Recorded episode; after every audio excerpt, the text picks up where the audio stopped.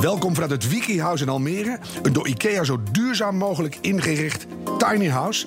En ook nog eens onze piepkleine studio voor deze podcastserie.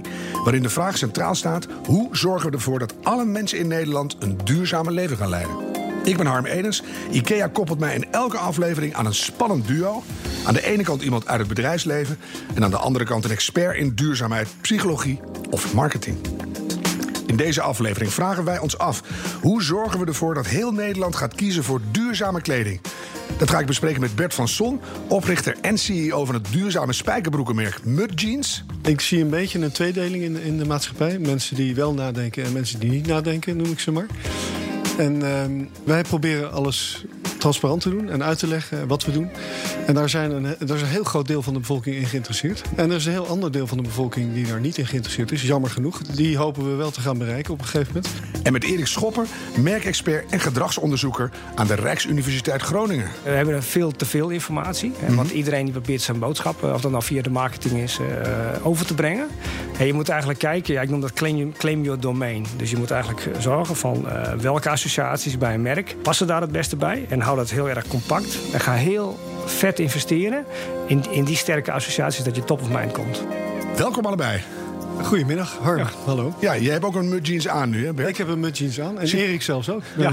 Ja, ja dat, dat, was eigenlijk mijn uh, inkopper. Maar dit, is dat per ongeluk? Nou, deels, hè. Ik verheug mij zeer op het komende uur, want ik ben een vervent spijkerbroekendrager. Al heel lang in mijn leven ook. En ik heb er nog nooit een uur over gepraat.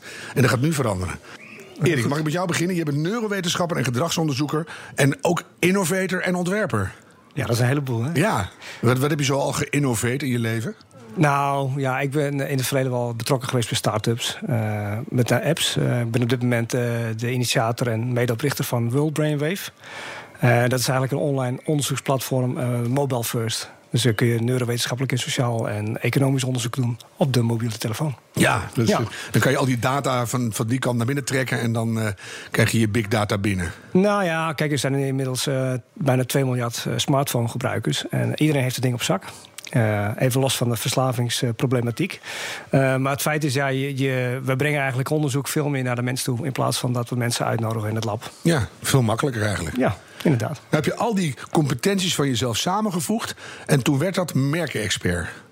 Ja, maar dat is weer een andere lijn. Uh, ik ben mede-auteur van Strategisch Merkenmanagement, uh, een boek. Uh, en ja, en dat gaat eigenlijk over merkbouw. En wat we eigenlijk doen, is we zijn mensen, maar mensen gebruiken eigenlijk ook merken. Het is heel lastig om een samenleving te hebben zonder merken. Mm -hmm. nou, daar was ik al heel vroeg door gefascineerd. En we vergelijken eigenlijk mensen ook met merken. Dus als je een merk bouwt, dan bouw je eigenlijk een soort menselijke relatie. Er zit al een type of meerdere types achter waarvan je denkt, daar hoort dat merk bij. Ja, ja de sterkste merken die hebben ook een hele sterke persoonlijkheid. Zodat we goed kunnen spiegelen. In jouw jeugd, wat waren de merken? Uh, nou, ik was fan van Adidas. Uh, maar gewoon ja, een beetje sport en dat soort dingen. Mm -hmm. Dus het is uh, eigenlijk heel dicht bij uh, de jonge jongens dingen. Oh, nog dingen die je eigenlijk niet hardop durft te zeggen? My Little Pony of... Nou, Meccano. Ik is ook wel een mm. grote Meccano-fan. Ja, zo is stoer natuurlijk. Gebruik je dat nou, want je hebt heel veel kennis vergaard... en je weet hoe dingen werken. Gebruik je dat nou voornamelijk om bedrijven te helpen... om mensen meer te laten consumeren? Of is het eigenlijk ook wel duurzaam wat je aan het doen bent? Nou, ik word heel veel gevraagd voor, bij grote congressen en uh, lezingen en bij grote organisaties om uh, ja, te, voor consumentengedrag, hè, mm -hmm. uh, consumer neuroscience. Maar ik wil eigenlijk dat mensen anders gaan consumeren. En dat wil niet zeggen dat het per definitie duurzaam is, want duurzaam is een heel breed begrip. Uh, bij mij gaat duurzaam niet zozeer alleen over de groene ledjes of, uh, over de, of de, de keten, maar ook pro-sociaal gedrag. Uh, we moeten eigenlijk veel meer rekening houden, eigenlijk veel meer holistischer gaan denken. Uh, en daarbij moeten de grote merkorganisaties en de consumenten eigenlijk veel meer moeten samenwerken. Maar leg eens uit, hoe groot moeten we gaan denken? Nou ja, we hebben maar één aarde. Zo ja. groot moeten we nu gaan denken. Dus de, de, problemen worden zo groot dat we alles op elk vlak op mondiale schaal moeten verbinden en moeten bekijken. Ja, ja, en ik denk dat, dat grote merkorganisaties, niet alleen multinationals, maar ook hele kleine bedrijven, veel meer moeten gaan samenwerken. Want ja, uh, vervuiling houdt niet op bij een grens. Ja. Nee, dat wordt af en toe pijnlijk duidelijk, hè? Ja. Ik woon in Zutphen, maar er komt het hele Roergebied naar binnen. Nou, bijvoorbeeld. Om eens wat te noemen. Nou, er is er in bijna ieders leven een moment geweest waarop je dacht... die duurzaamheid, los van het feit dat je daar niet permanent mee bezig bent... maar is toch zo belangrijk, daar ga ik mijn leven door laten veranderen. Wat was er bij jou? Nou, ik heb een aantal momenten gehad. Maar ja, eh, goed, uh, Wubbel ook al was er wel eentje van. Uh, daar heb ik ook persoonlijk mee kunnen samenwerken. En we hebben ooit samen een tattoo laten zetten. En ja, dat herinnert mij nee, ook nee, ochtend. Nee, niet oh. doorpraten. Oh, sorry. Jij was met Wubbo, ik kende hem ook goed. En, en, en waar was dat? Waar was dat? Uh, nou, ik, dat heeft met Happy Energy, de oprichting van Happy, beweging voor uh, duurzame positieve energie mm -hmm. te maken. En, ja, en daar kwamen we eigenlijk met elkaar in contact. En ja. Maar goed, hij is er helaas niet meer. Maar ik probeer wel uh, die, dat gedachtegoed wel, wel voor te zetten. Met name nu in, dan in de wetenschap. En het uh, beïnvloeden en uh, inspireren van grote merkorganisaties. Ja, maar ik wil juist de vraag voortzetten: van waar was het punt dat jij met Wubbo zei: zullen we een tattoo doen? Oh, nou ja, dat, hij, hij, was jarig en dat was eigenlijk een soort verjaardagscadeautje. En, oh, het is echt jouw schuld? Uh, mede, want uh, Marleen Zoon was de medeoprichter, die was er ook bij. En uh, ja, dus hij kreeg dat cadeau en toen zaten we bij, bij Siefmacher, de tatoeëerder. En, oh, dat is echt officieel gebeurd ook? Ja, toen heb ik ook eentje laten zetten. En op welk lichaamsdeel, Jo is ook zijn vrouw, ja, ja, ja. op welk lichaamsdeel heeft het uh, tattoetje plaatsgegrepen? Uh, nou, in dit geval bij mij allebei, volgens mij op de linkerarm. Aha. Nee, bij, bij, bij, bij Wibbe op de rechter. Dus, oh ja. ja. En dan ging je dan ook zo als brothers in arms tegen elkaar aanstaan, zo met de twee tattoos? Nou, dat hebben we een paar keer, maar ja, daar, daar, gaat het natuurlijk niet om. Nee. Maar dat moment, wat heeft Wubbo in jou aangeraakt waardoor jij dacht dat leven moet anders? Nou ja, goed, uh, hij is een van de weinige mensen geweest in de ruimte. En uh, uh, ja, dat is ook wel een soort jongensdroom natuurlijk. Uh, ik weet niet of ik dat nog ga meemaken. Het is ook heel erg milieuvervuilend als we nu iedereen de, de ruimte in gaan jagen. Nee, ik kondig André Kuipers vaak aan als mede-ambassadeur van het WNF. Zeg ik, de man met de grootste uitstoot van West-Europa. Ja. Dus dat is niet iedereen kan de ruimte in. Nee, nee precies. Dus uh, ik geloof veel meer in... Maar goed, dan komen we op het gebied van, van de neurowetenschap. Ik, mm -hmm. daar ben ik zelf een vervent aanhanger van. Is dat we over 10 tot 15 jaar allemaal toch... Kijk, die telefoon hè, die kruist steeds dichter, dichter naar ons lichaam. Die stopt niet op de huid. Hè. Hij zit nu gewoon letterlijk millimeters van ons huid. Die kruipt eigenlijk in ons brein. Cyborgs. Nou, ja, we zijn al lang cyborg. Want we hebben al kunstknieën en gehoorapparaten. Weet je wel. Dus dat is allemaal niet nieuw. Dat bestaat al 50 jaar. Mhm. Mm -hmm. Je kunt nu ook al implantaten kopen. Uh, maar goed, uh, dus ik verwacht dat, dat, dat de nieuwe generatie... die, uh, die, die schaffen gewoon zo'n apparaat aan. En, ja, en daardoor kun je eigenlijk veel meer in een soort virtual reality omgeving... dat echt meemaken. Want je brein die kan niet het onderscheid maken tussen de echte wereld... En, en, en de geestelijke wereld, de mentale wereld. Dat is voor je brein komt dat allemaal samen. Hè? Ja. Dus we maken een reconstructie van de werkelijkheid. Ze kunnen binnenkort allemaal via onze implantaten de ruimte in... En dan hoeven we het niet echt te doen. Nou ja, dat, dat, dat uh, zou kunnen. Maar goed, dat heeft ook te maken of de, de, de samenleving daarvoor open staat. Er zijn ook heel veel critici die vinden dat heel erg eng. Ja. Maar ja, als je ziet, 15 jaar geleden had niemand een mobieltje. En nu uh, hebben, zijn mensen echt, ik geloof dat 70% van de bevolking echt verslaafd is op dit moment. Dus Ja. je hebt echt fysieke pijn. Als ik dat ding nu afpak van jou, dan vind ik dat heel vervelend. Bert kijkt nu al een beetje zuur. Oh, zeg je. We, we willen vandaag eigenlijk een, een, een begin van een antwoord van hoe mensen duurzame kleding gaan kiezen. Daar hoort ook uh, gedrag bij. Van hoe krijg je mensen zover dat ze dat gaan doen. Jij hebt onderzoek gedaan naar het verband tussen positief denken en een duurzame leven. Ja, Vond ik een mooie combinatie. Nou ja, goed, eh, als je kijkt naar gedragsverandering, hè, dat heeft, uh, het heeft met een aantal dingen te maken. Een daarvan is beloning. Dus uh, waardering is heel erg belangrijk. En op het moment dat je dat doet, hè, dus je doet iets goed, zeg maar, dan krijg je ook die bevestiging. Uh, daar krijg je ook een genotsgevoel van. Paar gebiedjes in het brein. En die zorgen ervoor dat je dat nog een keer gaat doen. Nou, dat is in, vanuit de gedragswetenschap is dat heel lang al onderzocht. Mm -hmm. uh, en dat is eigenlijk positieve beloning. Hè? Uh, en wat je eigenlijk moet doen, is als je mensen dus uh, hun gedrag wil laten veranderen, of, of je dat nou nudging noemt, of los van al die terminologie, moet je zorgen, je moet er eigenlijk voor zorgen dat je brein continu dat, die, die hunkering heeft naar het goede gevoel. Aha, en hoe doen we dat? Het eerst, eens moet de eerste keer zijn. En dus als je het nog niet weet, dan denk je, ja, ik begin er niet aan. Maar wat is die eerste keer? Ja, nou ja, goed, maar dan, dan moet ik het een beetje gaan uitleggen. Kijk, je brein, die mag, maakt, ja. Ja, nou, je, je, brein maakt eigenlijk continu een, een berekening uh, van de toekomst. Want het kost tijd om de omgeving te reconstrueren in je brein. Dus je loopt eigenlijk achter in de tijd. En je brein die gaat dat compenseren door een soort verwachtingsmanagement te maken uh, naar de toekomst toe. Nou, en op het moment dat jij een verwachting maakt, of een beslissing gaat nemen. En je weet al dat die beloning gaat komen. bijvoorbeeld uh, je gaat vanavond vrijen, dat is, hè, dat is bijvoorbeeld van hunkringgedrag. dan maak je op dat moment al heel veel dopamine aan. Dus op het moment dat jij bijvoorbeeld een broek koopt. en je weet dat die broek heel tof is. en je kunt voldoende informatie erover te krijgen. om die bevestiging te krijgen. en je weet ook dat mensen hele leuke opmerkingen gaan maken. als je die broek draagt. ja, dat is top, dat is bingo. En dan heb je een aanzet tot gedragsverandering. Je moet de opwinding moet je al van tevoren uitdelen eigenlijk. Ja. Hoe, hoe, open staat de gemiddelde Nederlander daarvoor? We zeuren over het weer, we zeuren over de files, we zeuren overal over... terwijl we het meest gelukkige volk op aarde zijn. Hoe, hoe kom je nog in die, in die hersenpannen uit? Nou ja, ten eerste, we hebben veel te veel informatie. Hè, Want mhm. iedereen die probeert zijn boodschap, of dat nou via de marketing is, uh, over te brengen. En je moet eigenlijk kijken, ja, ik noem dat claim, claim your domain. Dus je moet eigenlijk zorgen van uh, welke associaties bij een merk passen daar het beste bij. En hou dat heel erg compact. En ga heel vet investeren in, in die sterke associaties dat je top of mind komt. Moet je binnenkort, als, als gauw Bert eh, vertelt wat hij allemaal doet, eh, nog een keer zeggen, maar dan over de mud jeans. Jouw promotieonderzoek gaat over duurzaamheidsvertrouwen. Dat moet even uitgelegd worden. Wat is duurzaamheidsvertrouwen? Ja, nou ja, dat bestond eigenlijk nog niet. We, weten wel uh, wat vertrouwen is, althans. we praten heel veel over vertrouwen. Dat is een van de meest gebruikte woorden in alle talen wereldwijd. Maar als je dan vraagt van wat is vertrouwen nou eigenlijk? Dan blijft dat heel vaak stil. En mensen gaan dan een voorbeeld geven van... Uh, ik vertrouw mijn buren en die mogen de pandjesvaart geven. En die hebben dan een sleutel. Maar goed, ik doe onderzoek eigenlijk hoe vertrouwen ontstaat in het brein. Mhm. En er zijn eigenlijk twee dingen eigenlijk belangrijk. Ik kom zo op de duurzaamheidsverhaal, maar dan snap je ja, waar het vandaan komt is aan de ene kant is uh, de snelheid van je neurale netwerken, zodat je informatie tot je krijgt. Of zodat je sneller een berekening kunt maken van die toekomst. Mm -hmm. En de andere kant is, uh, we zijn natuurlijk sociale wezens. Dus de groep is heel erg belangrijk. Dus wat is het risicogedrag voor mij ten opzichte van de groep? Dus wat denken andere mensen voor mij? Als ik iets raars ga doen, dan hoor ik niet meer bij de groep. Precies.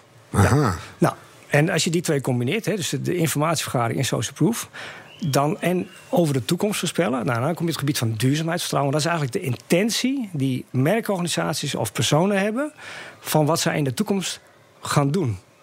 En het liefst natuurlijk dat ze de wereld niet beschadigen. Dus dat ze eh, bij elke beslissing die ze nemen consequenties uh, in de gaten houden, maar het effect is op langere termijn. Dus je kunt een product hebben wat bijvoorbeeld maar een paar minuten gebruikt, maar als dat 30 jaar onder de grond blijft liggen, dat is een verschrikkelijk effect. Ja. Dus dan kun je twee dingen doen. Of je maakt het product niet meer, of je maakt het product anders. En dan kom je richting de circulaire economie. En dan... Maar dan ben je al zover dat je echt wil veranderen. Terwijl ik nu denk dat heel veel bedrijven op dit moment denken... weet je, eh, ik ga mijn klanten niet vervreemden. Ik doe lekker alles wat ik toch altijd al deed. Maar dan hang ik daar een mooi groen gordijntje voor. En dan lijkt het alsof ik nog een beetje lekker aan het veranderen ben. Maar ik doe eigenlijk niks. Ja, maar goed, de wereld is natuurlijk niet zo transparant. Hè. Dat met, met greenwashing, daar kom je niet meer mee weg. Ik bedoel, eh, mensen doen continu aan fact-checking. Uh, als je transparant bent, en, en, het is lastig, want je hebt ook een concurrentievoordeel. Dus je moet zorgen dat, dat is weer dat claim your domain, dat je onvervreemdbare assets hebt. Die zijn zo uniek, bijvoorbeeld je eigen merk, je eigen organisatie. Uh, het, het, de keten zo uniek maken. Je gaf er al in het begin al een voorbeeld van. Uh, uh, dat is onvervreemdbaar, dat kun je niet kopiëren. En daarin kun je heel transparant zijn. En de rest, als je, als je iets te verbergen hebt, betekent dat of je hebt een heel slecht businessmodel, ja. of je loopt gewoon te liegen.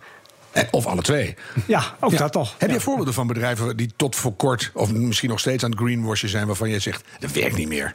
Ja, nu vraag je voor mij iets, dat is heel erg lastig. Hè? Dat is gewoon een wetenschappelijke vraag.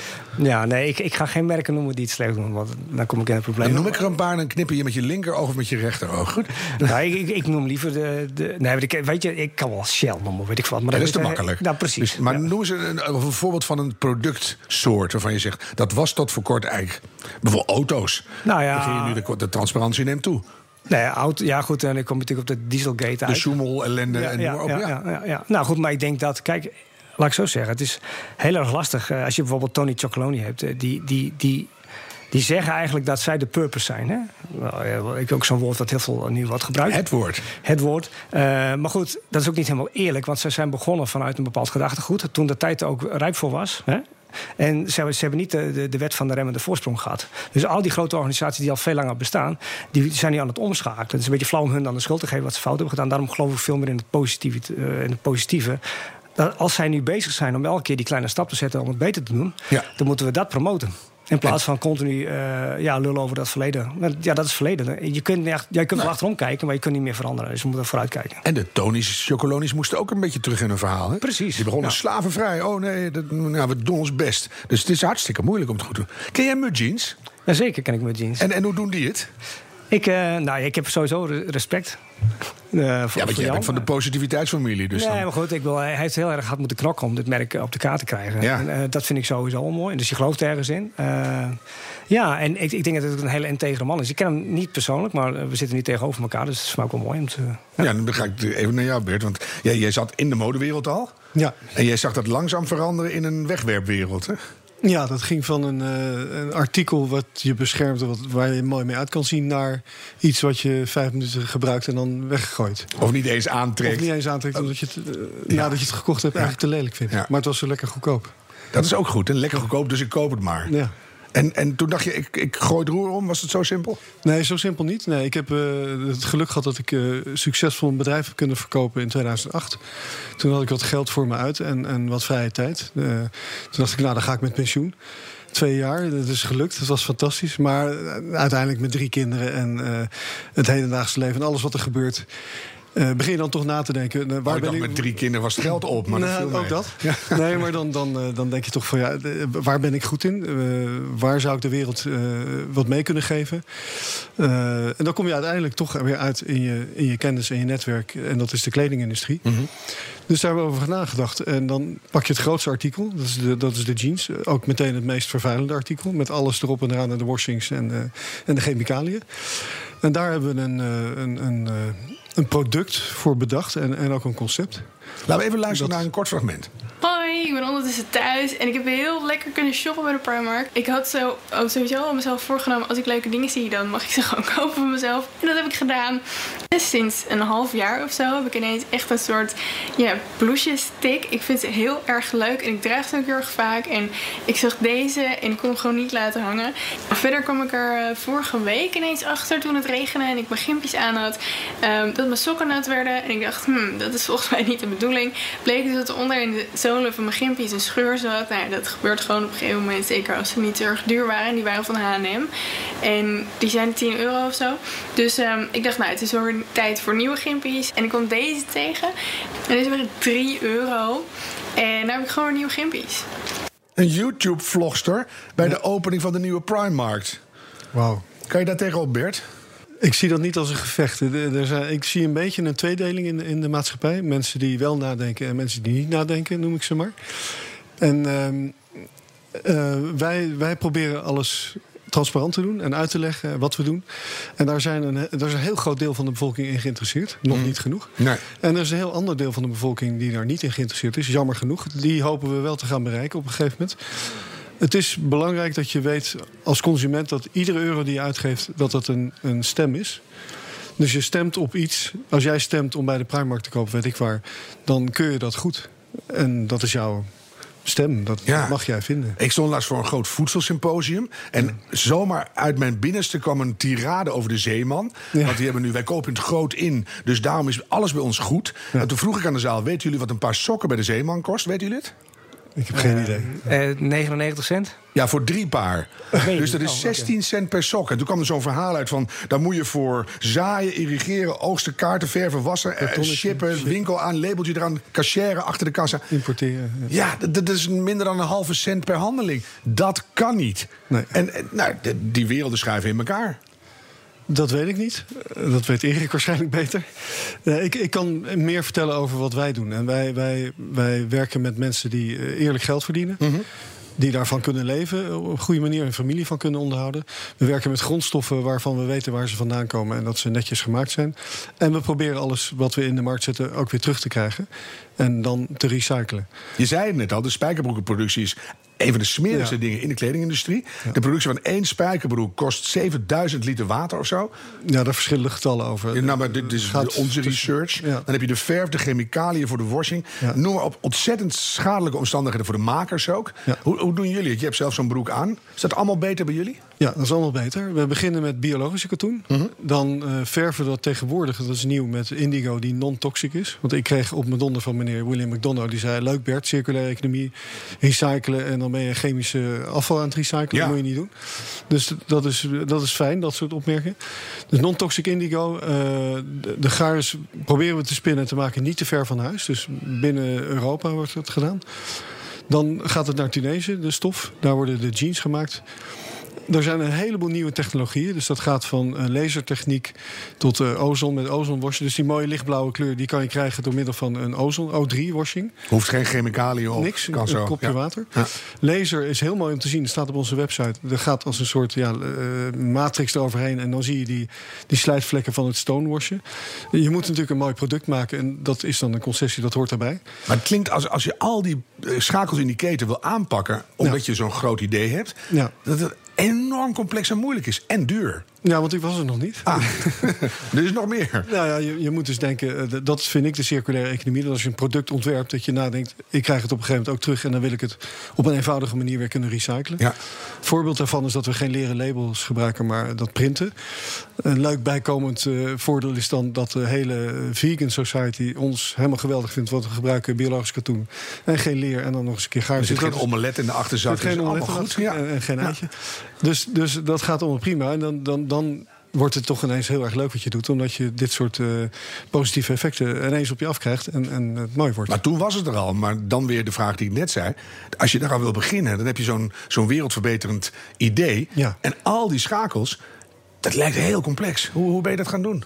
Nou, ik ben gewoon begonnen. En ik moet eerlijk zeggen, heel vaak gestruikeld onderweg. En, en ook heel veel informatie.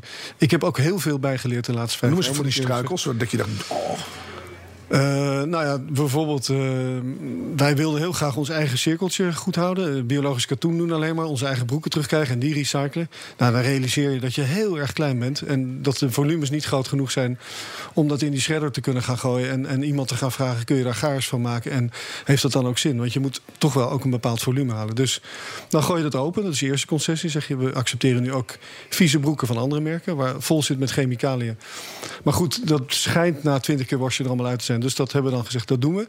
Dus je kan nu een tientje korting krijgen als je oude Annie Broek wil doen. en die broek eh, Ja. inlevert. Ja. Ja, dat soort dingen. Ik kan eindeloos doorgaan. Eh, We zijn nog aan het nadenken over het naaigaren. Dat is nog van polyester op dit moment. Dat wil je niet, want je wil een 100% eh, mono eh, grondstof product hebben... zodat het makkelijker te recyclen is. Ja. Dat zijn allemaal kleine dingen. Je moet dus eh, balanceren tussen een heel gaaf, hip, mooi product maken...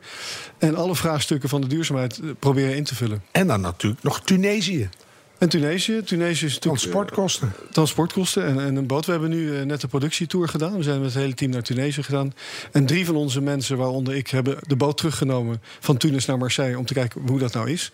En ik moet eerlijk zeggen, dan schrik je kapot, want dat ding vaart 23 knopen. Dat is ongeveer 25, 45 km per uur. Ik heb nagekeken op het internet wat dat dan aan eh, zo'n ding... daar kunnen geloof ik 1000 of 1200 auto's op. Zo'n echt zo'n heel groot ding. Wat die verstookt aan, aan rommel is Ja, angstaanjagend. dat is gigantisch. Dus eh, ja, nee, dat is niet goed. Dus, dus eigenlijk moeten we in Almere een fabriek neerzetten en daar onze jeans maken. Ja. En ik geloof er ook in dat het gaat gebeuren, want dat heeft te maken met dat veel meer gerobotiseerd wordt. Dat, dat er veel meer mensenhanden, min- minder mensenhanden nodig zijn. We moeten hier gewoon recyclen. En als wij in Duitsland het heel erg goed doen, moeten we kunnen zeggen: we gaan in Berlijn zo'n hub neerzetten. En dat- dus ik ben ook heel erg voor lokale eh, productie. Maar je zegt van ik geloof, ik hoop dat dat gebeurt. Ja. Zit dat nu al in de lijn van de bedrijfsontwikkeling? Dat je zegt, dat gaan we echt binnen twee, drie, vijf jaar doen? We hebben dit wel in ons plan staan voor de komende vijf jaar. Maar dan, dan moet je echt serieus met investeerders gaan praten. En mensen, dan, dan, dat, dan kom je bij de, in de financiële wereld. Waar natuurlijk ook een hele grote slag te maken is. En waar eh, ook nog alleen maar eh, heel vaak over ROI wordt nagedacht. Return on investment. Wat kan ik in vijf jaar verdienen? En hoe kan ik uitstappen? En wat verdien ik dan? Begint te veranderen. Ja, Het begint te veranderen, gelukkig. Dus wij willen graag, wij zoeken wel investeerders, maar dan moet die wel na kunnen denken over SROI. Dus Ja. ook de social return. En dat. Ik heb hem nog niet gevonden, maar die, die zijn er wel. En, en eh, de stad Almere vindt het ook spannend, want die willen eh, zero waste stad zijn. Dus die staan wel aan onze kant. En al die werknemers in hun eigen kleine tiny houseje. Ja, zou Oh, fantastisch zijn. Fantastisch. Allemaal zo Dat is de toekomst, je moet een toekomst hebben. Heerlijk. En Dat, dat, is gaat de hele wereld over. Kijk eens wat daar gebeurt. De Happy Mud Family. Nou, en als, als je dat als een hubje kan maken, dan, dan kan je zeggen: we kunnen ditzelfde installeren in eh, New York, ik noem maar wat. Of in De blueprint ligt er. Ja. Je plopt zo de hele wereld over. ja, open Ik vind het een source. goed idee. Erik knikt ook. Want als je, dit is heel erg in, hè, pitchen. Je krijgt van mij een paar seconden. Ja. Wat, welke claim heeft Mud. Jeans? Wat, wat durf je gewoon nu te zeggen? Zo zijn wij. Wij zijn het enige circulaire denim eh, merk in de wereld. Die laatste, hè? Ja, In de wereld. in de wereld. In, Dat op echt- deze aarde. Dat is ook fantastisch, maar ook, ook wel scary. Nou, nee hoor. Jawel, dat, dat, dat, dat het nou weer net hier aan tafel moet zitten. Dat Ja. je van, jongens, schiet eens op met z'n allen. Erik, is, dat, is het belangrijk dat je zo'n duidelijke claim kan doen? Ja, dat is hartstikke belangrijk. Dat is, eh, dat is waar, waar mensen voor kiezen. Eh, Je moet, je moet een duidelijk verhaal hebben. En eh, als mensen product, je koopt meer dan een product, hè? Je, Ja. Eigenlijk wat je doet is je shopt eh, je identiteit bij elkaar. Je, je, je shopt een jaartje extra toekomst voor je kinderen. Ja, ook. Ook dat, ja, maar het, het brein is hedonistisch. Dus uiteindelijk doe je het voor jezelf. Ja. Ja, Vind ik ook z- goed. Zelfs al- altruïsme is een vorm van hedonisme. Omdat je, als jij iets goed doet, doe je het eigenlijk stiekem ook voor jezelf. Je kan goed echt niks meer wijsmaken, hè? Dat is allemaal onderzocht. Nou, nee, maar goed. Dat, en dat is ook helemaal niet erg. Want eh, als we daardoor een betere planeet maken, dan is dat win-win. Is het ook goed. Ja, wij- deze, wat wil zeggen? Wij merken dat, dat transparantie heel erg belangrijk is. En dat daar ook hele leuke reacties op zitten. We hebben natuurlijk het geluk dat nu de social media ontzettend belangrijk aan het worden is. En wij worden bijna zelf een influencer. Omdat we echt zoveel volgers beginnen te krijgen. Dat mensen ons echt willen zien wat we doen. Willen horen wat we doen. Waarom we het doen. En, en we gaan heel ver. We willen tot aan de verpakking gaan van de webshop. Die, die eh, dus nu herbruikbaar is. We zijn met eh, fietscouriers.nl aan het praten. Om in 30 steden in Nederland met de fietsen te laten leveren. Dat gaat gebeuren. En, en zo zijn we iedere dag bezig van, van waar zit nog een gat, waar kunnen we het beter doen. En dan gaan we erover nadenken. En dat is ontzettend leuk. Ook, ook voor mezelf dat, hoor. Ja, en dan krijg je dat eh, beloofde geluksgevoel van Erik. Want dan denk je, oh, er, er komt Nou, een fietscourier... die komt straks met mijn broek. En dan word je al blij. Ja, dat, dat leer ik nu vandaag van Erik. Zo- Bijna nog beter dan seks met je vrouw. Want dan denk je, van, straks komt hij. Nou, de Hele rare vergelijking. Voor, voorpret. Ja, de voorpret, dat bedoel ik eigenlijk. Ja, Ja. dat is een ingewikkelde manier om dat te zeggen. In deze uitzending wil ik graag een antwoord, dat zei ik aan het begin al. Wat moeten we doen om per direct Nederlanders te laten kiezen voor duurzame kleding? Dat het niet meer uitgesteld wordt, dat gaan we nu doen. Wil ik eerst even van jou een soort establishing, Erik. Hoe staat die kledingindustrie er nu voor? Want in 2013 stortte er in Bangladesh een gigantische fabriek in. Heel veel slachtoffers. De hele wereld sprak schande. Is er veel veranderd sindsdien? Nee, helaas eh, niet zoveel. Eh, en kijk, ik bedoel, we zoeken naar die voorbeelden. Hè, met name lokaal produceren, wat jij net ook aangaf. Al dat gesleept van al die producten over de hele wereld. Dat, is eigenlijk, eh, dat zijn de verborgen eh schade, wordt dat ook wel genoemd. Hè. Ik bedoel, we, we zien het niet, hè, we merken het niet. En, maar het, de impact is natuurlijk eindeloos groot. Al die grote containers die, die, rond, die rond worden gevaren. Dat is echt zwaar milieuvervuilend. Ja, en hoe kan dat? Want de, die transparantie neemt toe, purpose viel al. Iedereen is eigenlijk op een manier toch op zoek naar goede keuzes. In de kledingindustrie lijken ze niet te vinden. Nou, misschien moet je een stapje terug doen naar de historie van de kledingindustrie. Mhm. Wij maakten in Nederland fantastische dingen begin eh 20e eeuw. En toen hebben we bedacht dat dat gaat niet goed met kindertjes die onder weefgetrouw kruipen en handjesverlies en zo. Dat gaan we wetjes voor instellen. En toen dat allemaal rond was, dachten we ja, dan, dan kunnen we dat hier niet meer voor dat geld maken. Dus dan gaan we het ergens anders doen waar niemand meer meekijkt. En En waar die handjes gewoon weer eronder mogen. ja, dan mogen Ja. ze gewoon lekker honden. Dus dat is er gebeurd. En nu hebben we ineens in de gaten dat het misschien toch niet zo handig is. Ja, en hoe, hoe, wat is de volgende stap? Eh, ik denk lokaal toch maar weer. Maar dat is niet zomaar gebeurd. Maar door de robotisering zal het wel gebeuren, denk ik. Dat is wel een soort hoop, hè? Iedereen Ja. zegt een banenverlies. Maar voor de lokale productie, voor het stukgoed... Ja, lijkt mij dat, zie je dat ook zo, Erik? Lijkt mij een goede oplossing. Nou ja, ja dat. Eh, ik, ik heb mensen, weet je, ik bedoel, mensen die, eh, die voelen me dat hard, maar die denken altijd met, met de kontzak, zeg ik altijd maar. Uiteindelijk, die prijs is wel heel erg bepalend. En eh, alleen maar het praten over duurzaamheid is, is, is onvoldoende eh, motivatie om mensen echt in die gedragsverandering te kijken. Dus je moet echt naar kijken, we noemen dat pokes en perks. Dus je moet veel meer kijken van mensen heel af en toe even reminden van, ja, waarom doe ik het nou eigenlijk? Nou, je hebt er een mooi businessmodel voor ontwikkeld, hè, dus dat je al een jaar eh, na een jaar weer wordt geactiveerd, gereactiveerd. Ja, nou, we hebben. Ja, we Ja, hebben dat moet je misschien even uitleggen, Beert. Ja. Nou, je kan bij ons een jeans leasen. Dan, Leasen? Dan, eh, dan bestel je hem en dan krijg je maandelijks wordt je 7,50 afgeschreven. En na een jaar, dus 12 maanden, stopt dat. Eh, en kan je kiezen of je weer een nieuwe wil uitzoeken. Dat noemen wij dan guilt-free consumption. Want dan kan je toch een beetje met de mode mee zonder dat je aan fast fashion wordt. Want je kan hem ook heel lang houden. Ja. En we merken dat mensen dat heel erg leuk vinden. Want er zijn natuurlijk mensen die, dat, die daarop zitten te wachten. Die dachten, oh, dan kan ik een nieuwe uitkiezen. Leuk. ja. Maar we hebben ook kerels erbij die na vijf jaar het ding terugsturen met gaten en alles. En eh dankjewel, Mudgy is fantastisch.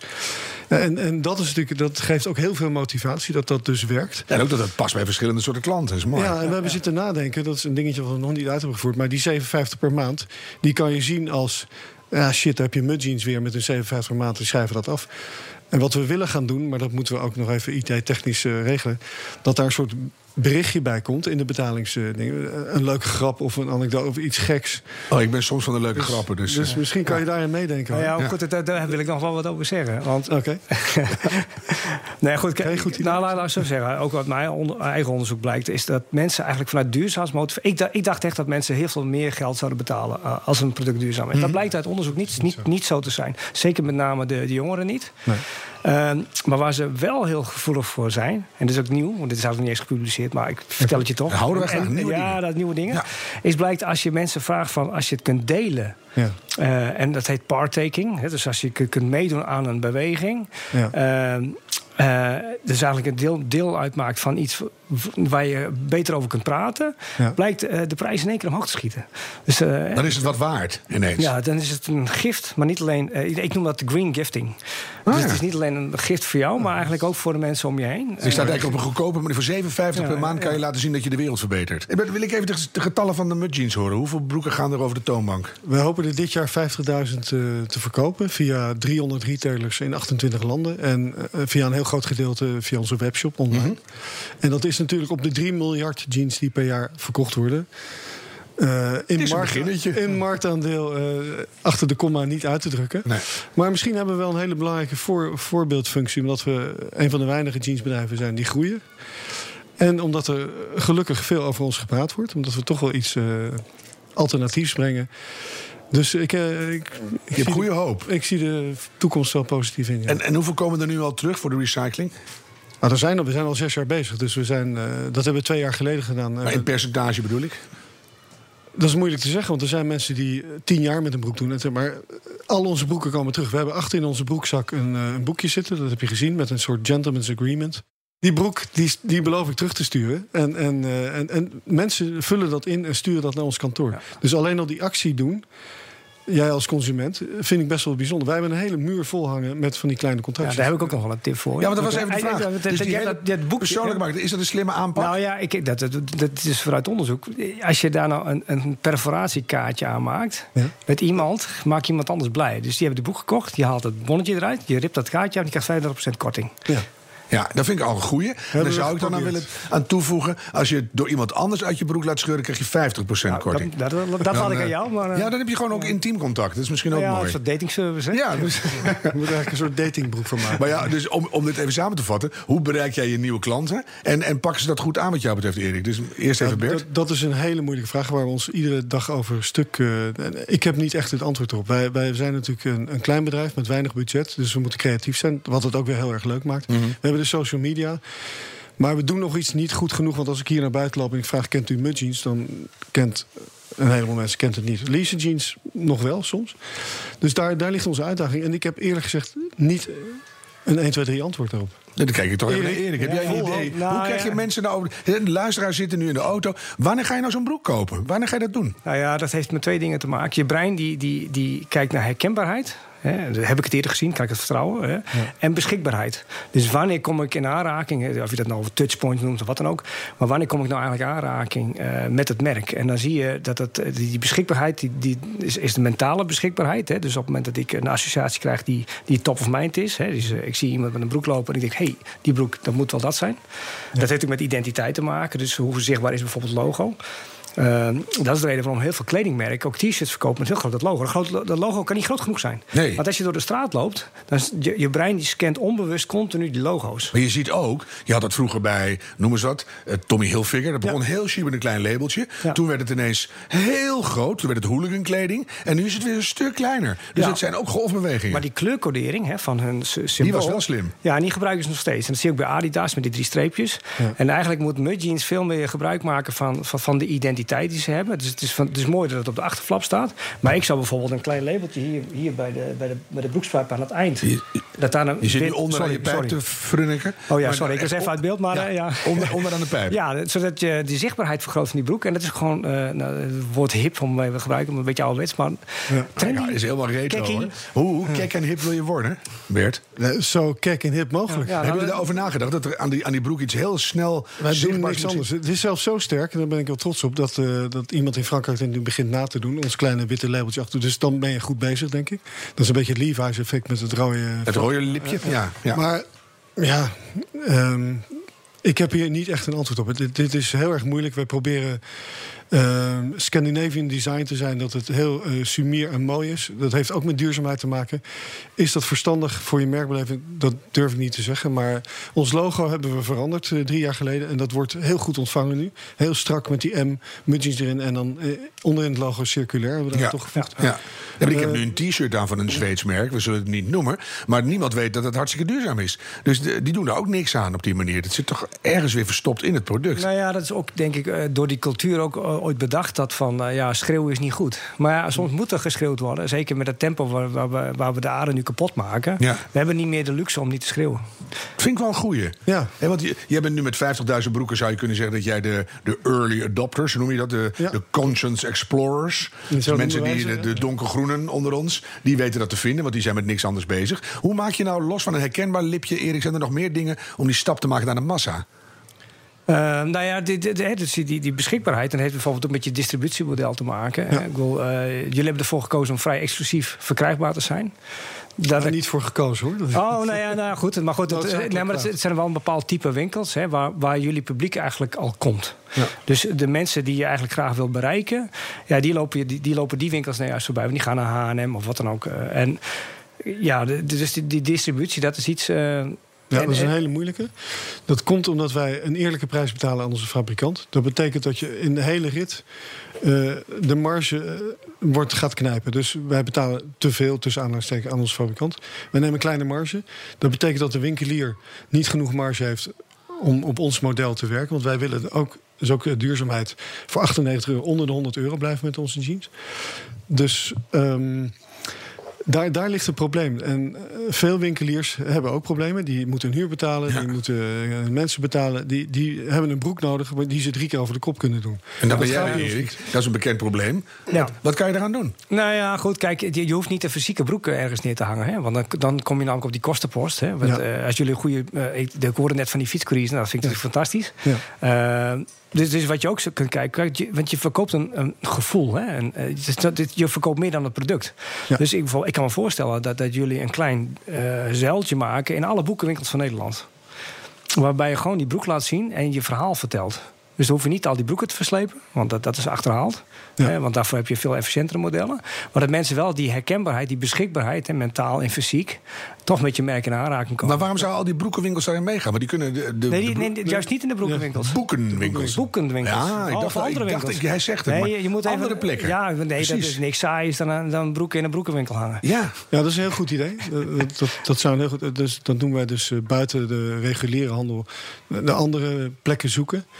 Dat is een fantastisch idee. Dat, dat, eh, maar, maar toch, eh, wat wij merken met jeans, mensen willen ze graag passen. Dus dan moet je al een hele passerie hebben voor verschillende modellen. Dus dat is al lastig. Maar, maar wij zijn over dit soort dingen aan het nadenken. Eh, dan komt daarbij de volgende stap, eh, de financiën. Hoe financier je dit? Eh, de hele bankenwereld schreeuwt dat ze zo groen willen zijn. De, hele, eh, de regering wil de circulaire economie ondersteunen. Maar ik merk het niet. Dus je moet het toch allemaal zelf financieren. En Ja. dan wordt het Ja, lastig. goed, daar, daar kan ik over meepraten als Groninger. Maar Ja. je woont in Groningen, je bent een Fries. Maar goed. ja dat, dat Mhm. is weer... eh, ja, maar goed. Wat je net in het voorgesprek even zei, want ik zat even met je voor te kletsen. Ja. Dat we- gaan het zo inrichten dat de fietscourier twee of drie modellen meeneemt. Je kan hem even passen. En wat je niet nodig hebt, geef je mee terug meteen in dezelfde zending. Dat, dat is wel ons, Vond ik zo'n briljant ons idee. idee. Ja, de, de fietscourier is natuurlijk eh, iemand die eh, echt eh, heel erg contact met je heeft. In plaats van een vervuilend busje wat door de straten scheurt. Wat ons ook eh, een doorn in het oog is. Maar wat op dit moment wel gebeurt.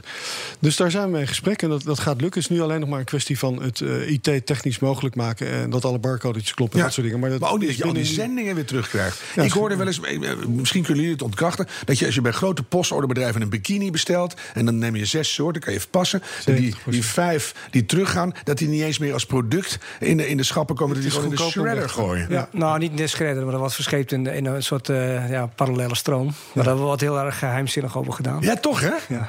Oh, dat willen we toch, dat, dat willen we toch niet meer? Nou, ik, het is totaal achterhaald. Ja. Maar goed, het hele idee. Hè, ik, wil, als ik, nee, nee, goed, ga, ik ga geen merken noemen, maar bepaalde postorderbedrijven. Dat die gewoon. eh, Je wou Weekam zeggen, bedoel je? Nee, nee, nou, dat zeg jij dan.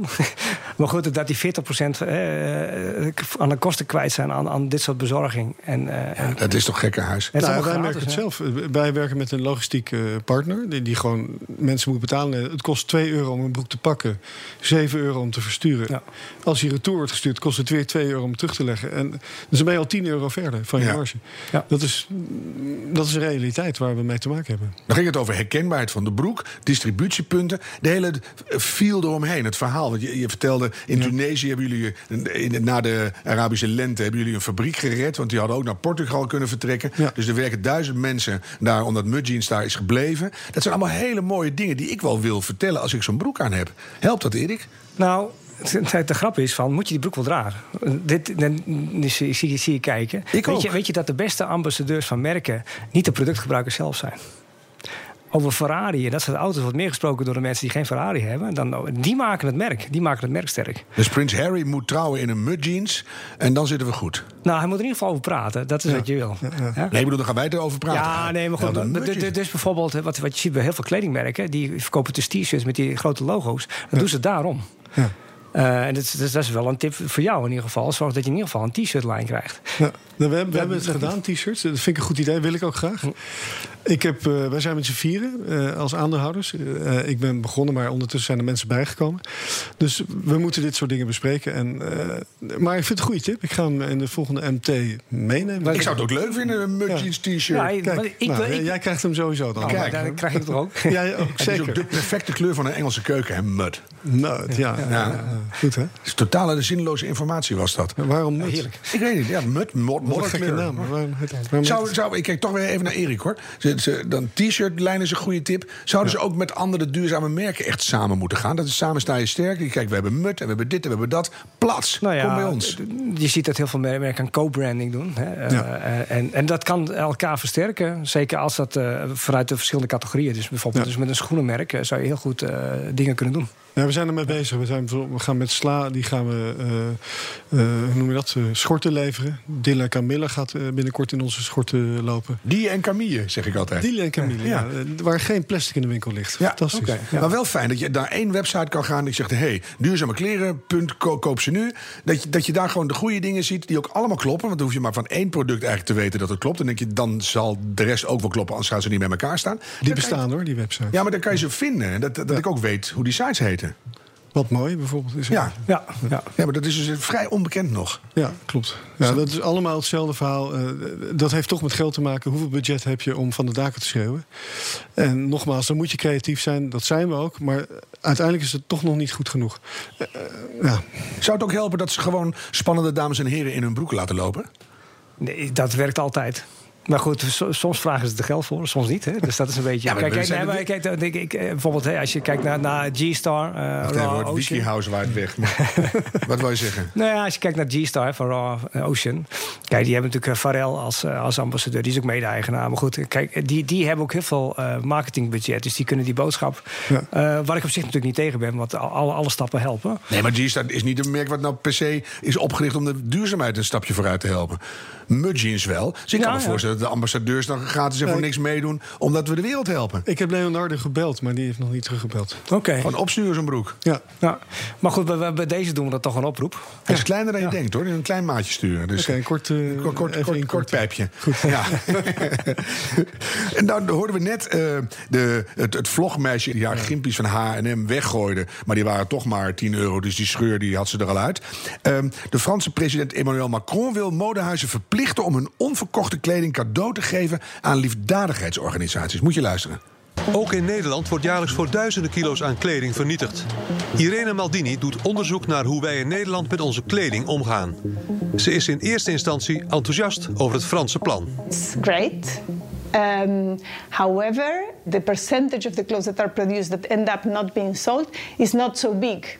There are a lot more that are actually sold, used um, for short time, and then thrown away. So it doesn't tackle the problem as a whole.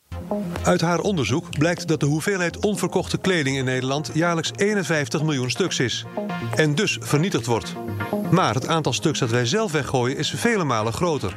Jaarlijks gaat dit om zo'n 688 miljoen. Een maatregel zoals de Franse regering voorstelt en zich alleen richt op de onverkochte kleding, is dus feitelijk een druppel op de gloeiende plaat. Ja, een druppel, maar een goede druppel, Erik? Ja, Goed signaal? Het, het- ja, ik, ik, weet je, het is gewoon lastig. Want je, dit, dit komt weer neer op gedragsverandering. Kijk, laat ik zo zeggen. eh, we weten allemaal dat de high fashion... en, en met name de snel lopende eh, kleding- en mode-industrie... Ja, kijk, mensen willen gewoon elk jaar eigenlijk... Dat, dat is ze ooit wijsgemaakt. Dat, dat, hè, dat, daarom bestaat de mode. Hè? Dus dat, el- elk jaar komt er weer een nieuwe collectie, collectie. Ja, ik vind zelf dat een beetje onbegrijpelijk. Maar eh, Als vrouw misschien nog leuker. nou ja, maar het, is, je, el- elk jaar koop je dus een volledig nieuwe garderobe. En wat doe je dan met die oude? Nou, dat stapelt zich dan op een gegeven moment op. En dan, gaat het naar het leger des heils. Hè? Maar, misschien moet, maar goed, dat is hun eh, verdienmodel. Ik bedoel, eh, je kunt moeilijk van die modehuizen vragen... om geen nieuwe collecties meer te maken. Nou ja, een goed Chanel-pak. Je gaat een leven lang mee als je er nog in past. Ja, mag ik hierop reageren? Ja, graag. Wij hebben een collectie die, eh, die bijna nooit verandert. Eh, toen wij de eerste keer dat deden op de Berlin Fashion Week... eh, kwamen met onze collectie aan ons rekje, lieten we de broeken zien. En toen zeiden de winkeliers van, hé, en waar is de nieuwe collectie? Toen hebben we gezegd, nou, dit is het. Dit zijn goede broeken, goede modellen. Er is een kleurtje bijgekomen, een washing bij, een model bij. Maar dat is het. En uiteindelijk, na drie jaar, merken die mensen, ook die retailers... van, hé, dat is eigenlijk best fijn. Want we kunnen bij, bij bestellen wat we nodig hebben. Dus wij, wij wachten op de eh, pool van de markt. Die zegt, dat hebben we nodig, dat bestellen we. En aan de hand daarvan kunnen wij bij bestellen en, en leveren. Dus wij doen niet eh, bij retailers dat we zeggen... We, we proppen in het begin van het seizoen helemaal lekker vol... met wat wij willen dat je koopt. En dan zoek het maar uit. Dus dan wordt de helft verkocht of een derde... aan een normale prijs met een normale marge. Een derde eh, break-even en de rest wordt gedumpt. Nou, wij zeggen van koop wat je nodig hebt. En als je het bij wil bestellen, kan dat, want het is altijd aanwezig. Ja. Dus en onze niks raars uitdaging- in de sale de hele tijd hoeft allemaal niet. Nee, je gaat geen mudjeans in de uitverkoop vinden. Nee. En de uitdaging voor ons is dan, hè, we hebben nu 12 modellen in zeg maar vier kleurtjes, 50 maal 20 maten. Dat zijn 1000 SKU's, noemen we dat in onze wereld. Nou, die 1000 doosjes moeten vol liggen. En daar zijn we heel erg knap in geworden. En dat doen we heel erg goed, mag ik mezelf wel op de borst kloppen. Bij deze. Omdat we gewoon dat voor elkaar krijgen. En, en dus winkeliers heel happy worden, want die hebben die broek goed verkocht. Dat model in dat land, in die kleur. En die bestellen dat gewoon bij met Ja. mudjeans. En dan kijk ik even naar, naar Erik. Van de overheid, hè, want we zitten nu een beetje bij de regelgeving, de regulering. Zou er nog iets anders denkbaar zijn wat Mudjeans, in dit geval Passport Toto, kan meehelpen om die massa aan die duurzame kleding te Ja, ik krijgen? weet er nog een paar. Dan. Nou ja, je, je- noem- noem- Oh, dan mag jij ook, Beert, wat je wil. Nou, dit wordt me heel vaak gevraagd. En, en, en de overheid en eh, iedereen heeft een mond vol van circulaire economie. Maar Ja. eh, helpen doen ze niet. Is heel eenvoudig voor mij. Eh, punt 1. Wij verkopen, als jij een mooie jeans terugstuurt die een jaar gedragen hebt. eh, die nog goed is. Die kunnen wij als vintage verkopen. Die wordt gerepareerd, gewassen of er komen eventueel lappen op. Je hebt hem eigenlijk geupcycled voor mij, dankjewel. Ja. Die broek die ik verkoop, daar moet ik weer BTW over betalen. Dan denk ik al van, mm, Op antiek zit geen BTW, Daar heb ik al oude broek wel. Daar heb ik Ja. al BTW betaald, klopt niet. Ja. En dan kan ik nog verder gaan en zeggen... eh, in deze broek zit 40% post-consumer waste. Moeilijk wordt. Dat betekent dat er oude spijkerbroeken in zitten... waar nieuwe spijkerbroeken van gemaakt worden. Dan zou je kunnen denken, eh, doe dan 40% korting op de BTW... want die is ooit al eens een keer betaald. Of laag tarief, in dit Of geval. laag tarief, of verzin iets. Maar dat is onmogelijk. Ik heb bij verschillende ministeries gezeten. En wat is het antwoord dan? Het is een heel goed verhaal. Ja, nee, dan, dan, eh, dan kom je aan de kassa en dan wordt het heel erg... eh, Nee, ik vind dat je een goed verhaal hebt, Nee, ik kreeg- goed antwoord ik krijgen. geen goed antwoord Nee, dus dat, dat, dat, moet je echt mee ik heb echt, echt oprecht goed mijn best gedaan om geprobeerd te luisteren en proberen te begrijpen wat er verteld werd. Nou maar ja, daar en, kom ik niet uit. en dat heeft ook te maken, betalen we de echte prijs natuurlijk. Hè? Ja. Kijk, ik wil, wat je nu ziet is dat 70% van de, van de verdisconteerde kosten gewoon niet berekend worden. Nee, hebben we de een hele speciale aflevering over in deze oh, podcast. Nou, precies. hè. Ja, Dus- dat bed porselein, ja. Ja. Precies dat verhaal. nou ja. ja, de, En, en als je echt de reële prijs eh, en dat je alles zou vereffenen en, en, en weer, weer schoon zou maken en, en, eh, of, of compenseren, hoe, je- hoe, hoe je het ook maar wil noemen, hè, dan zou een t-shirtje van 3 euro godsam mogelijk zijn. Dat Ja. kan helemaal niet. Nee. Maar dat is dus eigenlijk te maken met, met degelijkheid ook van de overheid. En vertrouwen van de overheid. Het woord valt weer. En informatie. En informatie. Een heel klein fragmentje nog over. Een klein zijstapje. Uh, ik heb behoefte aan het eerlijke verhaal. Tuurlijk, ik ben voorstander van de gaskraan dicht. Maar zeker na gisteren moeten we ons realiseren... eigenlijk is het al te laat. Mm -hmm. um, het maakt niet meer het verschil. We hebben leiders nodig met moed en visie. En we hebben het echte eerlijke verhaal nodig. En dat is dat we de komende decennia in Groningen ellende zullen hebben. En um, Henk Kamp heeft beloofd 3.000 tot 5.000 huizen per jaar te versterken. Onze nationaal coördinator Hans Alders heeft daar 3000 huizen inspecteren van gemaakt. Er is eigenlijk niets van terechtgekomen. Er zijn een handjevol huizen versterkt in Appingedam.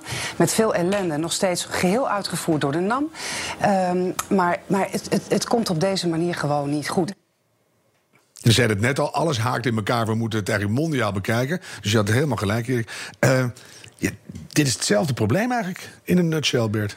Ja, nogmaals, het heeft te maken met informatie. Uh, je vroeg net van hoe krijgen we alle Nederlanders nou uh, naar de duurzaamheid. Als ik daar even op mag inhaken, dat is informatie. Uh, laat op primetime True Cost zien, die film. Of Demain. Of, ik was laatst in Frankrijk, er was een jongen die had van Marseille naar Toulon gezwommen. 120 kilometer.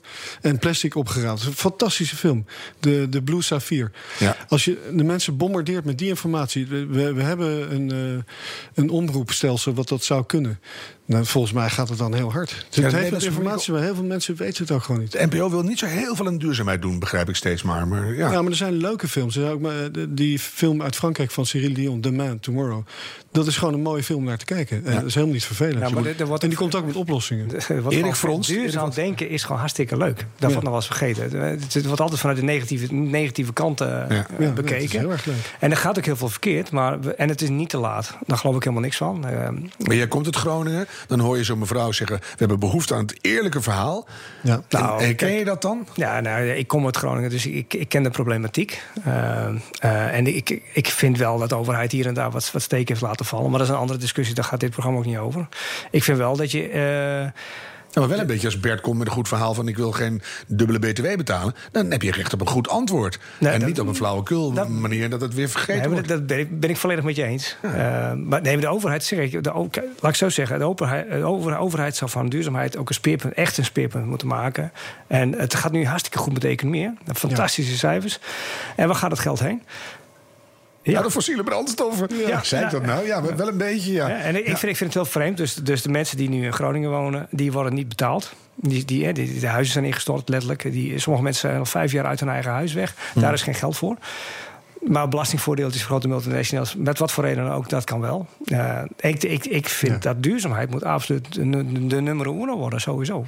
In al je beleid. Nou, ik heb gemerkt door het te doen. Wij zijn dus zes jaar gewoon begonnen. En we, we, we struikelen overal over. Bijvoorbeeld het leasen. Wat mag ik daar nog wat over zeggen? Ja. Uh, het BTW-verhaal, om even terug te komen. Ik betaal dus, als, als jij een jeans bij mij leest, dan rekenen we het eindbedrag. Dan komt hij bij jou binnen en dan moet ik op dat moment de BTW betalen. Dus ik heb de inkoopprijs betaald, het versturen, het pakken en, Alles. en de BTW. Mm. Dus ik loop echt mezelf eh, helemaal leeg te trekken financieel. En dan, en dan moet ik de BTW betalen. Je hebt massa met de rente. Maar dat is ook, dat ook ja, Je moet ook nog mensen vinden die het willen lenen. Dus, dus er wordt helemaal niet meegeholpen. Er wordt tegengewerkt, uh, dit, soort, dit soort dingen. En als, als alles ineens geleased zou worden dan gaat de Nederlandse overheid een enorm probleem hebben. Want dan is er een enorme verschuiving van de ja, wet. op het gebied van de circulaire economie, dat is voor de overheid totaal niet interessant. Nee, want, niet dat, Gaat, dat, dat, gaat namelijk buiten hun om. Maar dat, dat wordt het wel. Nou ja, dus- weet je, er, er, zijn wel ideeën geweest, trouwens, weer terug te komen. Ja. ze, ze, hebben wel eens gedacht van verschillende btw-tarieven te hebben voor echt duurzame producten die goed zijn voor mens, samenleving. Ja. Uh, die komen in een lage btw-tarief, maar de overheid die wil er gewoon niet aan. Nee. Nee. Ik wil toch heel positief eindigen. We hebben het over mudjeans en hoe krijgen we Nederlanders zo snel mogelijk in duurzame kleding. Liefst vandaag nog. Yes. Ik wil je, wil je allerbeste advies, Erik.